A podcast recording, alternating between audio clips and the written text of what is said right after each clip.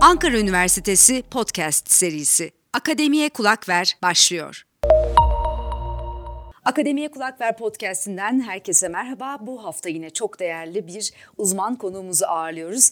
Ankara Üniversitesi akademisyenlerinden biri konuğumuz yine Ankara Üniversitesi Mühendislik Fakültesi Fizik Mühendisi Öğretim Üyesi Profesör Doktor Handan Olğar hocamızla birlikteyiz. Hocam merhaba, hoş geldiniz. Merhaba, hoş buldum. Nasılsınız? Teşekkür ederim, çok iyiyim. Siz nasılsınız? Bizler de iyiyiz. Farklı konularda çok değerli hocalarımızı ağırlamaya çalışıyoruz. Bu hafta aslında özellikle öğrenciler için ve doktora mezunları için çok önemli bir programdan bahsedeceğiz. Bilgi sahibi olmak isteyen çok fazla kişi var muhtemelen ya da hiç daha önce belki duymamış olanlar da vardır. Alexander von Humboldt Vakfı burslarını anlatacağız. Bu burslar kimlere veriliyor, neleri kapsıyor, kimler başvurabilir? Bütün detayları bu podcast'te bulabilirsiniz.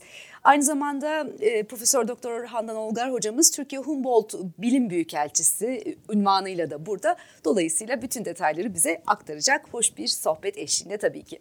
Evet hocam, isterseniz hemen başlayalım. Alexander von Humboldt kimdir, bu burs nedir, kimlere veriliyor? Buradan dilerseniz anlatmaya başlayalım. Teşekkür ederim. Öncelikle tüm dinleyicileri saygıyla selamlıyorum. Davetiniz için de tekrar teşekkür ediyorum. Öncelikle isterseniz kendimden biraz bahsedeyim. Dediğiniz gibi ben Ankara Üniversitesi Fizik Mühendisliği öğretim üyesiyim. 2010 yılında Alexander von Humboldt Vakfı bursunu kazandım. Sonrasında da geçen 13 yılda bu burs kapsamında defalarca Almanya'da akademik anlamda araştırma yapmak için oralarda bulundum. Alexander von Humboldt Vakfı doktora sonrası ve ileri araştırma bursları ile dünyanın her yerinden ve tüm alanlardan akademisyenleri destekleyen Almanya'da, merkezi Almanya'da bir vakıf. Öncelikli olarak üst düzeyde yabancı akademisyenleri destekliyor ve ağlarında çok ileri düzeyde akademik liyakata önem veren bir vakıf. Üstün vasıflı bilim insanları diyor web sitesinde de aslında burada. Hakikaten kendini işine, bilime veya uğraştığı alana adamış kişilerden mi bahsediyor? İnsanlardan bahsediyor. Bu aslında vakfın kurucu isminden de gelen o ruhu yansıtan bir özelliği. Çünkü Alexander von Humboldt Vakfı bir kaşif ve kozmopolit bir kişi. Evrensel bir bilim adamıydı ve araştırma özgünlüğüyle savaşan hümanist bir kişi idi. Vakfın, bugün bilinen vakfın ismi de Alexander von Humboldt'tan gelmekte. 1953 yılında Federal Almanya Cumhuriyeti'nde kurulmuş bir vakıftır. Merkezi hala Bonn, Bad Godesberg'de çok yeşillikler içerisinde bir yerde vakıf binamız bulunuyor. Öncelikle burslardan bahsedeceğim ama şunu da söylemeden edemeyeceğim. Ben vakfın çalışanı değilim. Bu fahri bir ünvan. 2020 yılında bana verilmiş fahri bir ünvan. Türkiye'deki Humboldt Bilim Büyükelçiliği. Yani burada burslarla ilgili söyleyeceğim detaylar size yardımcı olacaktır mutlaka ama bu bir taahhüt değildir. Vakıf adına bir taahhüt değildir. Bunu da belirtmek isterim. En nihayetinde en doğru bilgiyi aslında her zaman vakfa, direkt vakfa ulaşarak da tüm dinleyicilerimiz elde edebilirler. O zaman hocam öncelikle şunu sormak istiyorum bu ayrıntıdan sonra. Almanya'da dediniz merkezi. Evet. Dolayısıyla Almanca bilmek gerekiyor mu? İngilizce yeterli oluyor mu? Buradan isterseniz başlayalım. Bu burs kimlere veriliyor ve ne gibi özelliklere, niteliklere sahip olması gerekiyor başvuracak olan adayların? Bu burs doktora sonrası. Doktorasını bir kere bitirmiş olması gerekiyor. Evet, doktorasını bitirmiş olması gerekiyor. Aradan ne kadar zaman geçtiği önemli mi? Evet, önemli çünkü farklı programlar mevcut. Doktorasını bitirdikten sonra 4 yıl içerisinde başvurulan bir program doktora sonrası araştırmacı bursu olarak geçiyor. Postdoc gibi postdoc diyebildiğimiz program. Doktorasından sonra 12 yılı kapsıyor ise daha ileri düzeyde deneyimli araştırmacı bursu olarak geçiyor. Bu şekilde temelde iki farklı burs var. Farklı programlarda, bu iki temel altında farklı programlarda mevcut. Mesela Humboldt Postdoc bursu ve Humboldt deneyimli araştırmacı bursu olmak üzere. Yine aynı şekilde bir başka 2011 yılından sonra ortaya çıkan bir başka program Georg Forster diye. Bu da yine 4 yılda kapsayan postdoc ve 12 yılı kapsar şekilde ileri deneyimli araştırmacı bursu diye ikiye ayrılıyor. Fark nedir diyeceksiniz. Fark sadece Humboldt bursuna tüm dünyadan bilim insanları başvururken Georg Forster diye onun alt burs programına belli bir listedeki gelişmekte olan ülkeler listesi mevcut. O listeden ileri düzeyde araştırmacılar başvurabiliyor. Evet, burs. Türkiye'de o liste içerisinde var. Yani Türkiye'den araştırmacılar dolayısıyla hem Humboldt araştırma bursuna başvurabilirler, hem Georg Forster araştırma bursuna başvurabilirler. Sorunuza dönecek olursam Almanca bilmek gerekiyor mu? Şu anda bilim ve teknoloji, mühendislik alanlarındaki ileri düzeydeki araştırmacıların Almanca bilmesi o kadar şart koşulmuyor. İngilizceyle, çünkü Almanya'daki bütün enstitüler, bütün üniversite ağı zaten kendi içinde programlarında İngilizce ile evrensel olarak bilim dili İngilizce olduğu için İngilizce ile yapılıyor. Ancak bazı bilim alanlarında, örneğin tıp fakültesi için konuşacak olursak, eğer direkt klinikte hastayla çalışılacak bir alansa, hastayla diyalog kurmak anlamında orada çalıştığı dönem boyunca Almanca bilmesi belki bir avantaj olduğu için ona bakılıyor. Bir nebze bakılıyor olabilir. Sosyal bilimlerde bir projenin başarıya ulaşması için evet oradaki konuları daha iyi götürebilmek, anlayabilmek, katkı verebilmek anlamında Almanca biraz daha ön plana çıkıyor olabilir. Ama ben kendim bir temel bilimciyim, mühendislik fakültesinde öğretim üyesiyim. Ben başvurumda çok fazla İngilizce dil belgemle başvurdum. Dolayısıyla Almanca koşulu çok da öne çıkan bir pozisyonda. Kendi deneyimimden bahsedecek olursam Almanca çok ön planda değildi. Ama Almanca biliyorsunuz. Evet, biliyorum. Peki sonrasında dediğiniz gibi hem mühendislik ya da fen bilimleri, sağlık alanında ve sosyal bilimlerde de hemen hemen bütün alanlarda herhalde başvuru yapılabiliyor değil mi hocam? Evet, hiçbir şekilde bir bilim dalında bir öncelik söz konusu değil bu burslarda. Tüm bilim alanları, sosyal alandan tutun tıp alanına, mühendisliğin tüm alanları, size dünyada akademisyen olan herkes için bu vakıf başvuru kabul ediyor. Bu anlamda ne bir bilim alanı için kota mevcut, ne de ülkeler için bir kota mevcut. Herkes kendi sadece bilimsel liyakatıyla, kendi özgeçmişiyle bu burslara başvurabilir. Çok güzel. Burslara başvurmak için peki neler isteniyor? Kriterler nedir? İşte bir dil puanı olabilir veya bir referans mektubu gibi neler gerekiyor ve bunun belli tarihleri var mı? Öncelikle postdoc bursları için doktorasını bitirmiş olmalı tabii ki ve doktoradan sonra da bir alanda kendini yetiştirmek için bir proje düşüncesinin olması lazım öncelikle. Bu projesini de Almanya'dan bir enstitü, üniversite, bu anlamda Almanya oldukça zengin bir ağa sahip. Üniversiteler ağının yanı sıra Almanya'da birçok enstitüler de, çok farklı alanlarda enstitüler de mevcut. Örneğin birkaçını söylemem gerekirse Max Planck enstitüleri Almanya'nın her tarafına dağılmış bir ağları mevcut. Fraunhofer enstitüleri keza o şekilde.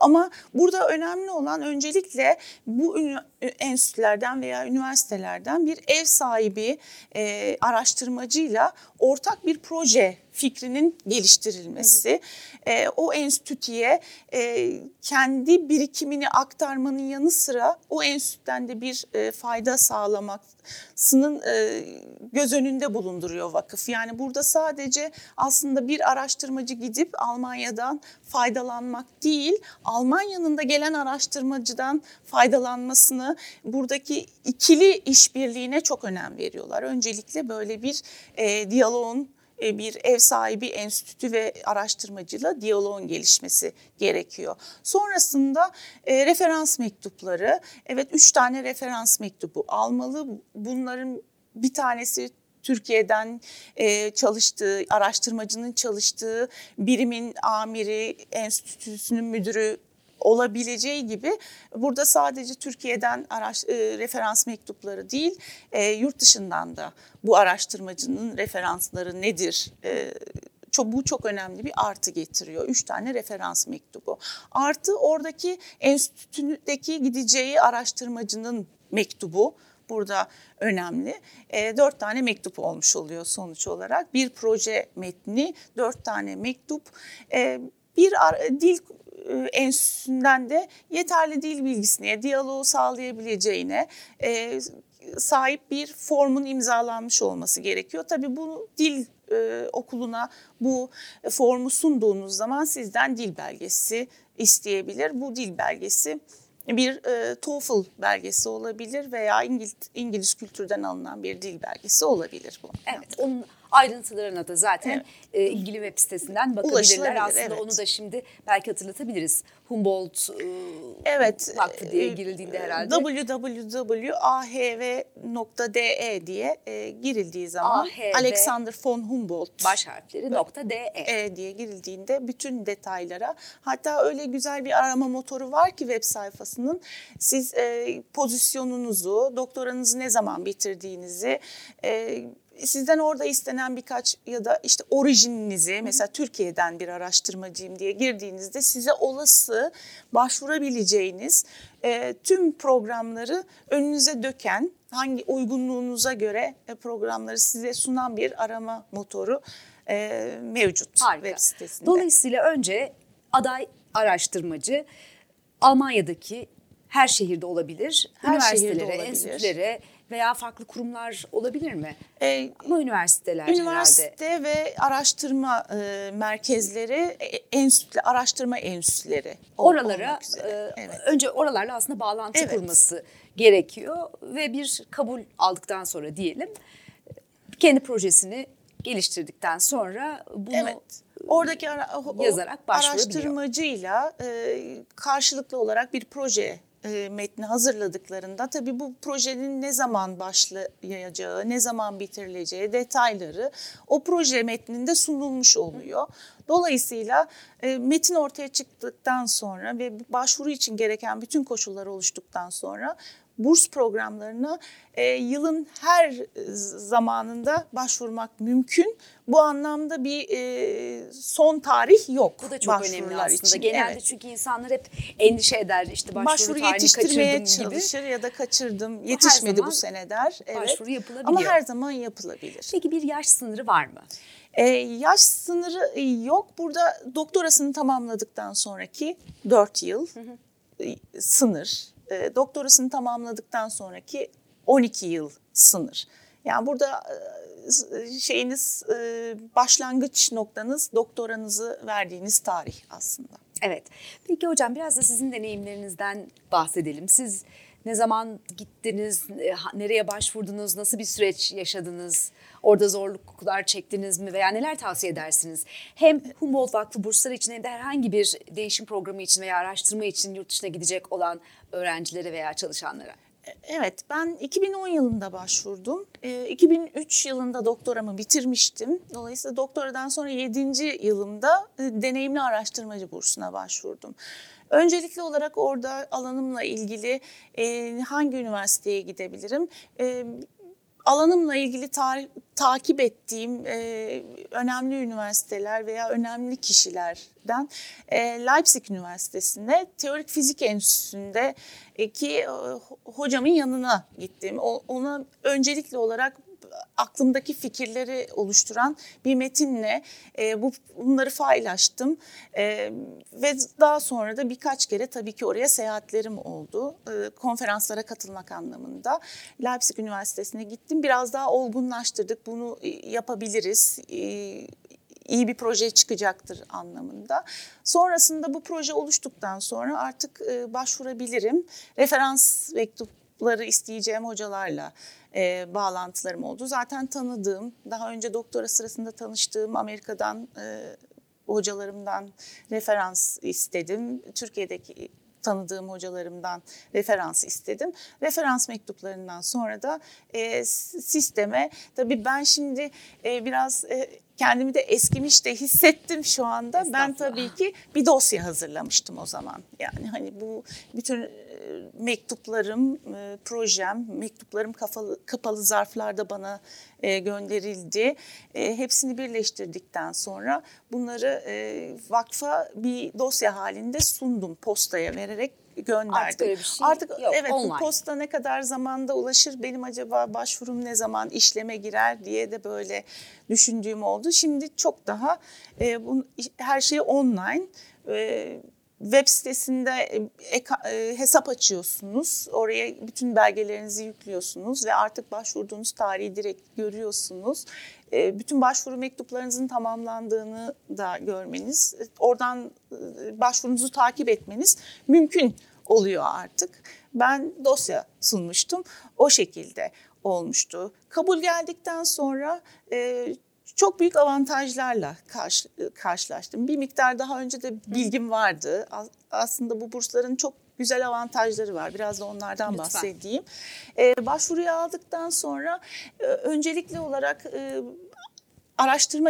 araştırmaya başlayacağım tarihi belirlemiştim ki bir dil okuluna da gidebileceğim bilgisi geldi. 3 ay Almanca dil kursuna, yoğun dil kursuna gidebileceğim böyle bir avantajımın oldu. Hatta eşimin de bu dil kurslarına katılabileceği bilgisini edindim. Dolayısıyla araştırmanıza bu 18 aylığına başvurduğum bursun önüne aslında 3 ayda bana Almanya'da Goethe, herhangi bir şehirdeki Goethe enstitülerinden birinde ya da araştırmaya gideceğim üniversitenin eğer bir dil enstitüsü varsa orada 3 ay yoğun Almanca kursuna katılabileceğim. Bunun da burs süremden sayılmayacağı ve ücretsiz olacağı, tabii ki her türlü kalma yerinden cep harçlığına, bütün burs ödemelerine kadar her şeyin yapılarak yoğun bir dil kursuna eşimle birlikte katılabileceğim. Harika bir şey. Harika bir şey, çok güzel bir bonus şey. Bonus gibi değil mi o bursun üstüne? Evet, öyle. Hatta burada bazı zorluklar olabilir. Hani eşimle nasıl 3 ay katılacağım, işte daha küçük çocuğum var gibi bir durumda da çok kolaylıklar da sağlıyorlar. Kızım henüz 3 yaşındaydı o zaman. Evet, bir miktar endişelendirmişti beni. Çok istiyordum katılmayı. Almanca biliyorum ama neden bir sertifika almayayım Göte'den? Sonuçta o kursun sonunda da sınavlara girme imkanı da veriyorlar. Ve 3 ayda iyi bir süre aslında. İyi bir süre, her şeyi tekrar böyle bir tekrar edip bir sertifika edinmek için güzel bir imkan. Nasıl yaparım? Kızım çok küçük, hani 3 ay onu bırakıp gidemem. Türkiye'de kime bırakayım gibi bir endişeyle karşılaştığımda bunun imkanı Ankara Goethe Enstitüsü'nde de sunabileceklerini bana söylediler. Ben Ankara Goethe Enstitüsü'nde aldım. Ama hani Almanya'da da alabilirdim. Burada tercih ettim. Burada gittim. Dolayısıyla kızım da akşamları gördüm. Gündüz de dil kursuna giderek bu imkanı da kullanmış oldum. Bunun ötesinde Almanya'ya gidip başladığımda, bursum 18 ay başladığımda size gittiğiniz enstitüye de her ay fen bilimlerinde daha değişen bir miktarda, sosyal bilimlerde bir tık daha düşük olabilir ama yine de tatmin edici bir miktarda enstitünüze para yatırılıyor. Hı hı. Bunu her türlü orada gelişebilecek ihtiyaçlarınızda kullanabiliyorsunuz. Oradaki araştırmacıyla birlikte buna karar vererek aylık enstitüye yatan, tabii bu tamamen sizin için ödenen aylık gelir olarak ödenen burs miktarının dışında size böyle mobility dediğimiz Almanya'da seyahat edebileceğiniz miktarın dışında, diyeyim, aile için sağlanan imkanların dışında, bütün bunların dışında ekstra olarak çıkabilecek harcamalar için bir miktar yatıyor. Bunun ne için kullanılabilir? Ani gelişen araştırmanızdaki bir ihtiyaç, bilgisayar ihtiyacınıza kullanılabilir. Bir konferansa katılmak istiyorsunuz, seyahat için kullanılabilir. Ya da kitap almak için bile, herhangi bir kitaba ihtiyacınız oldu Almanya'da, kitap almak için bile kullanılabilir. Bir miktar yatıyor, çok rahatlatıyor gerçekten araştırmanızı, sizin o anda ortaya çıkan bir ihtiyacınızı gideriyor. Tabii bunlar bütün o diğer verilen imkanların dışında.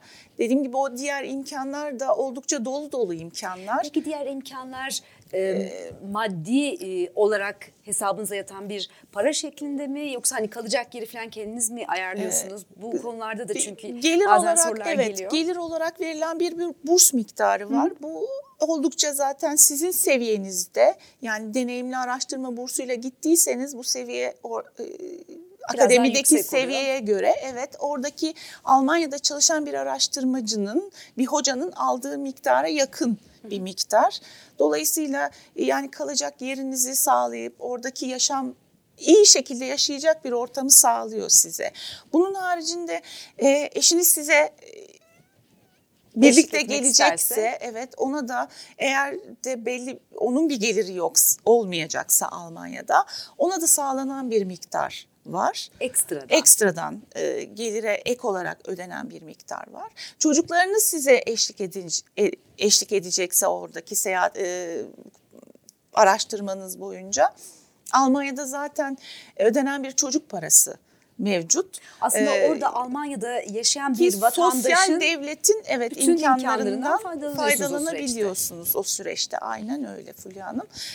Orada Almanya'da ödenen o çocuk parasını da direkt size, çocuklarınız için ödemiş oluyorlar. Bu anlamda yani sizin aslında Almanya'ya en iyi şekilde araştırmanızı yapmanızı, kafanızda herhangi bir problem, bu eksik kaldı, şöyle olmadı demeyecek düzeyde rahat bir sosyal yaşam sağlamanızı da garanti ediyorlar ki siz hani hem araştırmanızla hem de ki oradaki enstitüye sosyal anlamda intibak edin.